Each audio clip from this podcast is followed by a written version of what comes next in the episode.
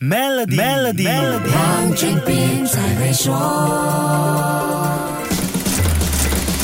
你好，我是黄俊斌。高价商品税 （High Value Goods Tax） 和资本利得税 （Capital Gain Tax） 肯定是2024年财政预算案里其中两个关注点。这次建议的高价值商品税跟奢侈税有异曲同工的效果。选择这个名字而不是之前市场讨论的奢侈税，或许是要更好的覆盖高单价商品，并且避免人们在奢侈和品牌之间可能产生认知上的混淆。建议中的高价值商品税税率。会在百分之五到百分之十之间，高价的奢侈品如手表、包包这些肯定会涵盖其中，而汽车也会在征税商品的清单里面。至于征税的价格门槛是多高，全新和二手的是否都会被征税，那什么商品征收多少税率，这些细节目前还不得而知。只要有进一步的详情，我会在节目里跟你详细说明。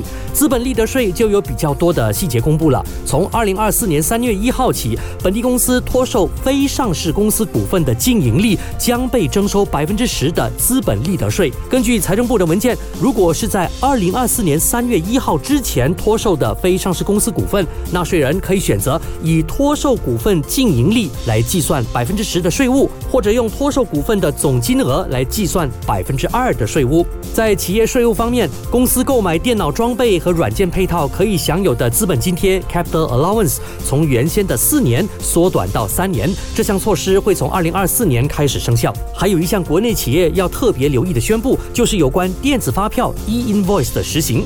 政府将以企业年营业额从大企业开始分阶段落实电子发票。